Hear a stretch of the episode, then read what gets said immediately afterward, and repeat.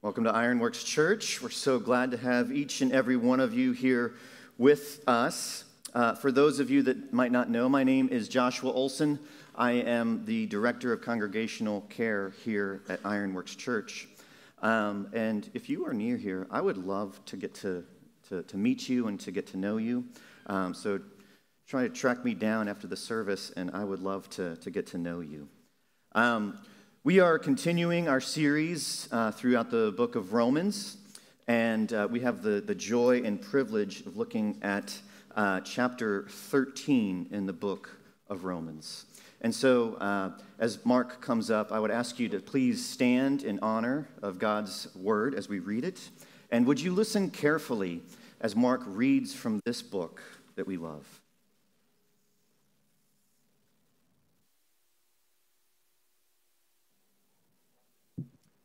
Morning.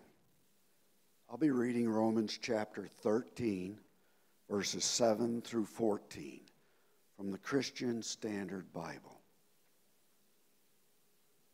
Pay your obligations to everyone taxes to those you owe taxes, tolls to those you owe tolls, respect to those you owe respect, and honor to those you owe honor.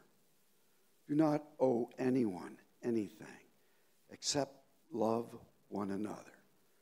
For the one who loves another has fulfilled the law. The commandments do not commit adultery, do not murder, do not steal, do not covet, and any other commandment are summed up by this commandment love your neighbor as yourself. Love does no wrong to a neighbor. Love, therefore, is the fulfillment of the law.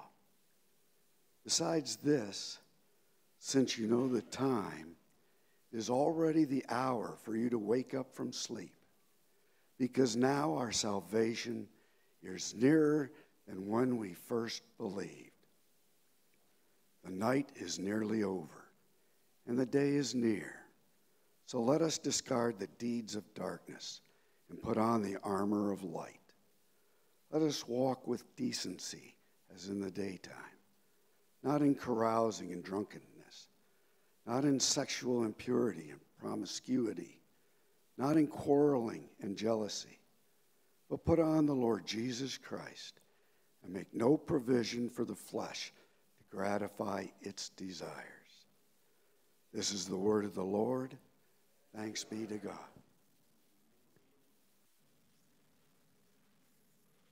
Thanks, Mark. All right, as we work our way through this passage, we're going to be looking at three different things. Uh, first, we're going to be looking at the debt that can't be paid. Then, we're going to look at how love fulfills the law. And then, we're going to look at what it means to put on Christ. So let's dig in. First, the debt that can't be paid. How many of you have some sort of debt? Anyone? Anyone? Yeah. Uh, what if I say, no matter what, even if you are independently wealthy and you have just gobs and gobs of money sitting making more money, that you, every single one of you, are in debt and you will be in debt forever. There will never be a time when you are not in debt. You will never be able to climb your way out of it.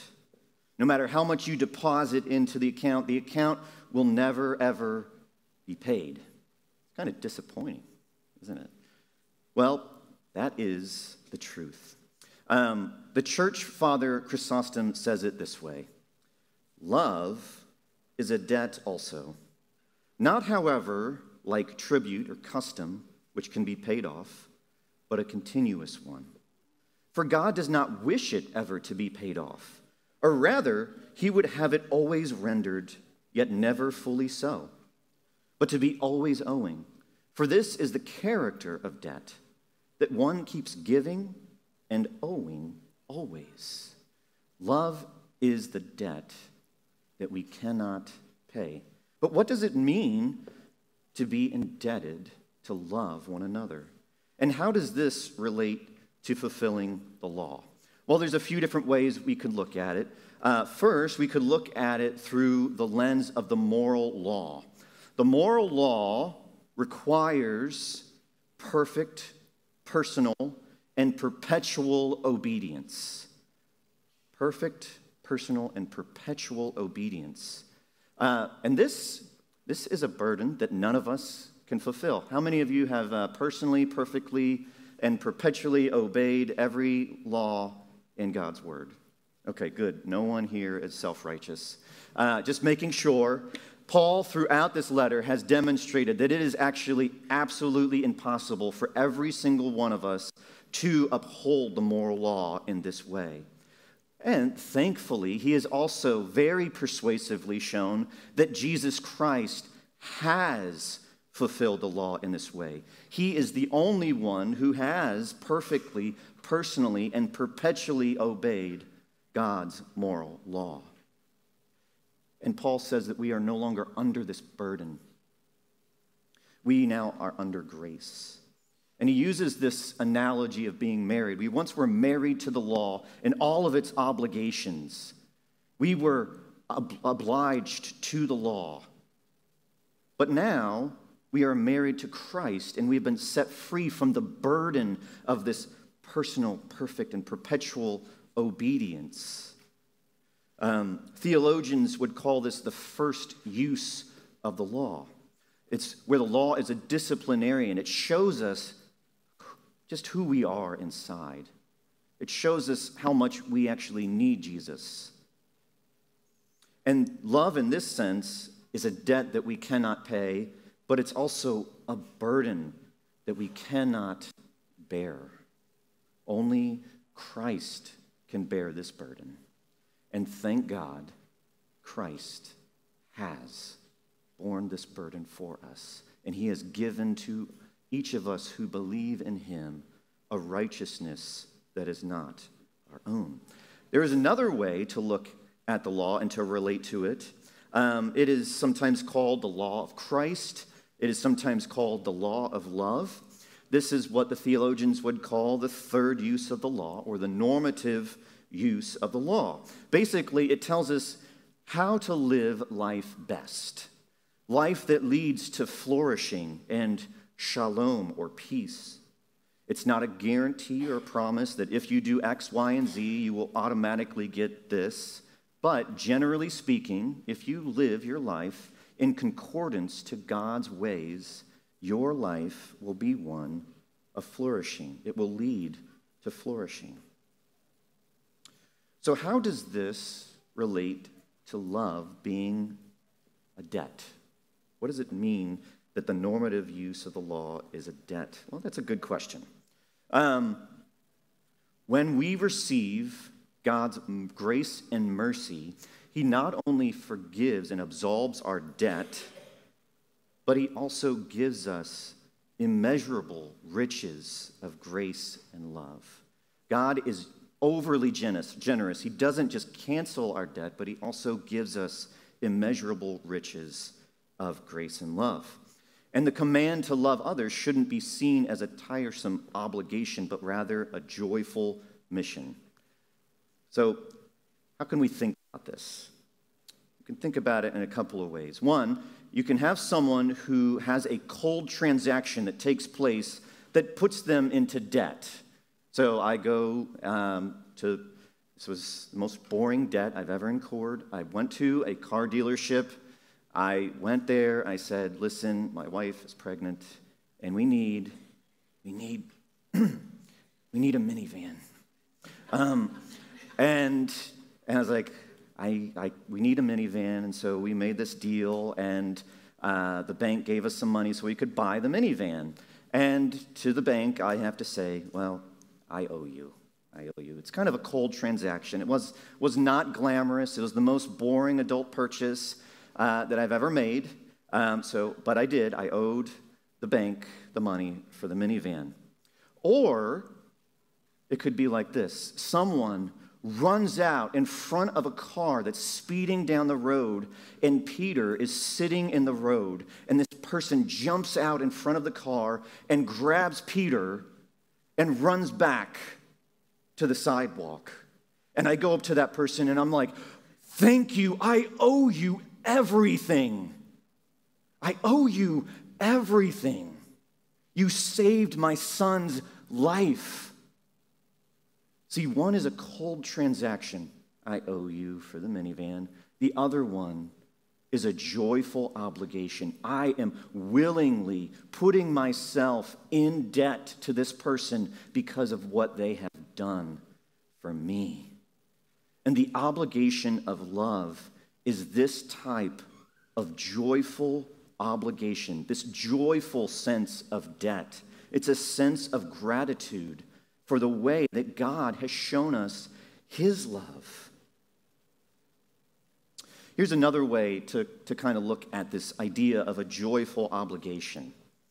Imagine that um, somehow you have connections and you somehow become the custodian of Warren Buffett's wealth.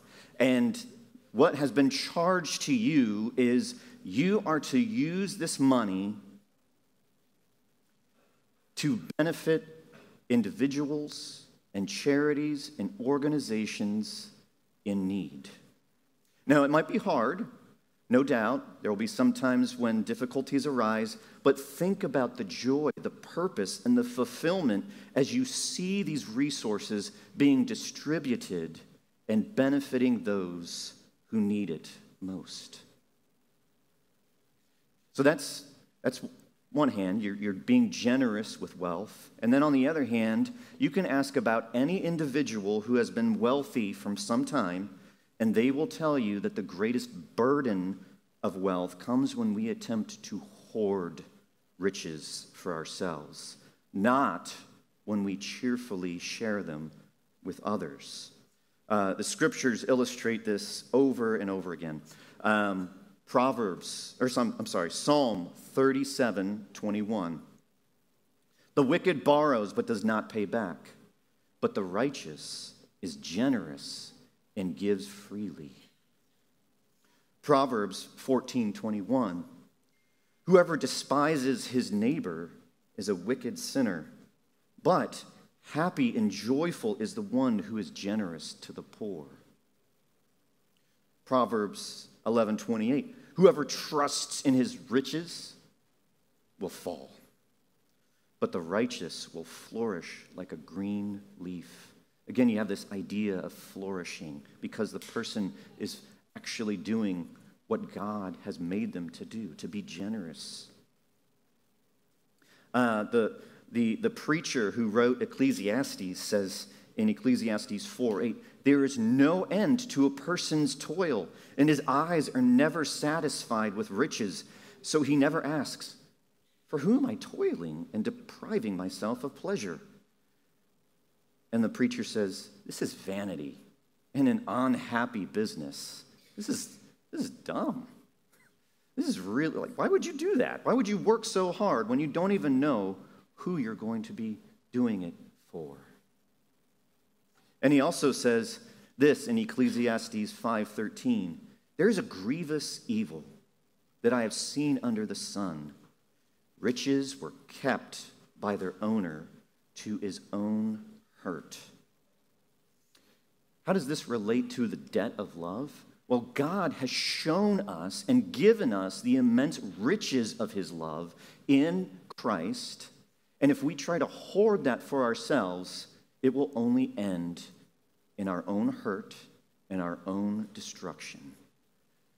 True joy, true flourishing is when we share the love of Christ, the love that we have received from God with others.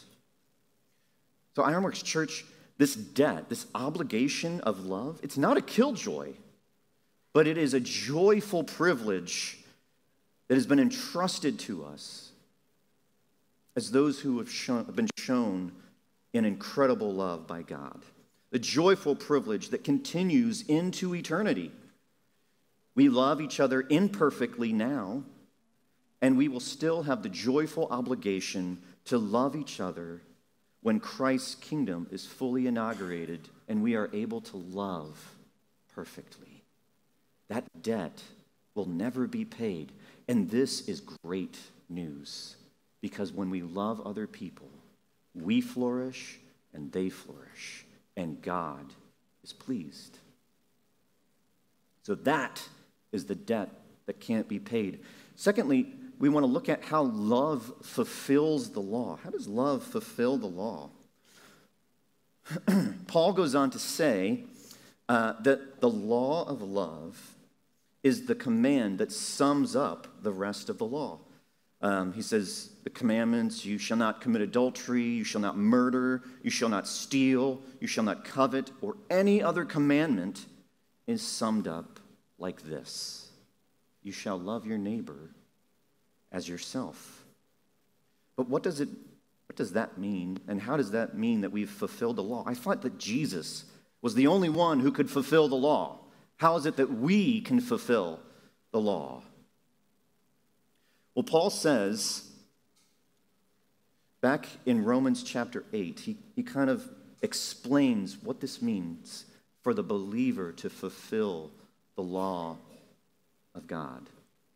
He says this in, in Romans 8, chapter 3. For God has done what the law, weakened by the flesh, could not do. By sending his own Son, Jesus, in the likeness of sinful flesh, and for sin, he condemned sin in the flesh, in order that the righteous requirement of the law might be fulfilled in us, that we might fulfill the, the righteous requirement of the law because we walk not according to the flesh, but according to the Spirit. So, the righteous requirement of the law is something that's impossible for us to do perfectly. Christ paid that. Christ fulfilled the law. He paid our debt, and He's given us His righteousness. But in another sense, Christ has given us his very spirit. The spirit of Christ dwells in each and every one of you who are in Christ.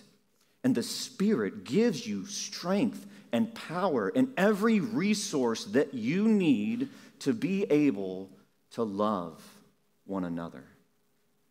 The spirit of love of Christ is in you and sets you free that you might live in a different way than you lived before, so that you fulfill the law, the righteous requirement of the law, not as a burden, but as a joyful obligations. And friends, you will succeed and you will fail. But the scriptures say that a righteous person falls seven times and rises up each time. So we can fail to love as long as we shake off the dirt, get back up, and try to love one another again. That is what it means to fulfill the law of love. When we fail to love our neighbor, we simply go to them and confess I'm sorry that I failed to love you as I ought. We seek restitution and when someone repents and asks for forgiveness, we love our neighbor by graciously extending forgiveness. This is how the law of love works in the body of Christ. That we constantly are repenting and forgiving and welcoming one another. Now, I do want to point out that there are some circumstances that require an immense process of repentance, of rebuilding of trust when the offender has done something that has caused his neighbor extreme harm, extreme trauma. It may take time, a lot of time, perhaps all the way even until glory, to be able to work through those things. Sometimes a person harms someone so deeply and so profoundly that even when forgiveness is requested and granted, the relationship is strained in this life. This is unfortunate, but is the unfortunate reality of being in a broken world that is broken by sin. Now, that being said, the Holy Spirit can work in people's lives, and even the most egregious offense can be forgiven and a relationship can be restored. I know of a family where a couple got divorced after some infidelity, some confusion. However, the offending party, after some difficult wrestling, some counseling, and prayer, repented and slowly began to move back towards their former spouse. Eventually, they began dating again, and the innocent spouse responded in love with grace and mercy and forgiveness. They got re engaged and eventually remarried with their kids as the members of the wedding party. This, friends, is love. This is love in action. And this couple, they're still together after 30 years of being remarried. They continually are indebted to love one another, and they are gratefully paying that debt to one another. Um, and the Holy Spirit is powerful, and Christ is powerful. He can bring back people who have been broken down by sin and separated by sin. This is what love does. This is what it means to fulfill the law of love. So, third, we want to look at what it means to put on Christ. Paul's, sorry. Paul switches gears a little in verse 11 and begins to talk about the urgency of love. Uh, Paul uses two different metaphors here to help us understand just how urgent that it is that we start loving now. We don't wait till tomorrow, we begin now. And he uses the metaphor of dawn. He says, The darkness of night is about to end. The light of day is fast approaching. There is an immediacy about the importance of beginning to love now. In fact, Paul uses uh, near or a word uh, um, related to near three times in short succession to help us understand just how immediate and urgent the need for love is. Paul uses another metaphor. He kind of is weaving his metaphors together here. So there's this dawn, it's approaching. You can see the light beginning to emerge over the horizon. And then he says, Listen, you need to get dressed, you need to get ready, you need to put on the right attire. You need to be properly clothed and armed for battle. So he says, You need to take off, take off the clothes or the deeds of darkness, and you need to put on the armor of light. So he's still pulling from this threads of, of, of light and dark. Put off the deeds of darkness and put on the armor of light. And he continues this metaphor when he says, Let us walk with decency as in the daytime. What it really, the idea behind it really is, is listen, we need to walk as one properly attired for the work of day. We need to have our work clothes on. Listen, you cannot be walking around in the daytime in your lingerie or your pajamas or your boxers. You can sleep in those, but it's not proper attire for the daytime. You need to get your work clothes on. And Paul describes this inappropriate clothing as excessive drinking, as parties that lead to sexual inappropriate behavior or rape, a lack of self constraint, which violates all bounds of what is socially acceptable, rivalry, strife, discord, malice, or jealousy. These are all ways that we harm other people. We are self, become self centered, self centric, and we hurt and harm other people. And he says, you need to, you need to put off these deeds. You need to take these clothes off and remove them and put on the proper attire. Put on the armor of light. And then Paul goes on and says, listen, you need to put on Christ. Put on Christ. Take those deeds and throw them away. Put on Christ because the dawn is approaching. We need to love people now. So Paul says, listen, you need to put love on Love is Christ. Christ is love. Put on Christ. Put on grace.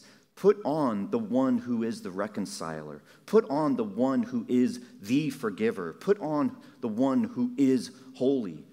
Put on the one who is poised in face of difficulty. Put on the one who considers others more important than himself. Um, Paul, in his letter to the church of Colossae, um, kind of dives deeper into this understanding of what it means to put on Christ. He says it this way He says, Put on the new man. Who's the new man? Anyone? Who's the new man? It's Christ. Thank you. Whoever that was. Woo! Yeah, Levi, great. Put on the new man, put on Christ, which is being renewed in knowledge after the image of its creator. And then he says, Put on then as God's chosen ones, as ones who are holy and loved. Put on compassionate hearts. Put on kindness, humility, meekness, and patience, bearing with one another. And if one has a complaint against another, forgiving each other as the Lord has forgiven you, so you also must forgive. And above all these, put on love, which binds everything together in harmony. Put on Christ.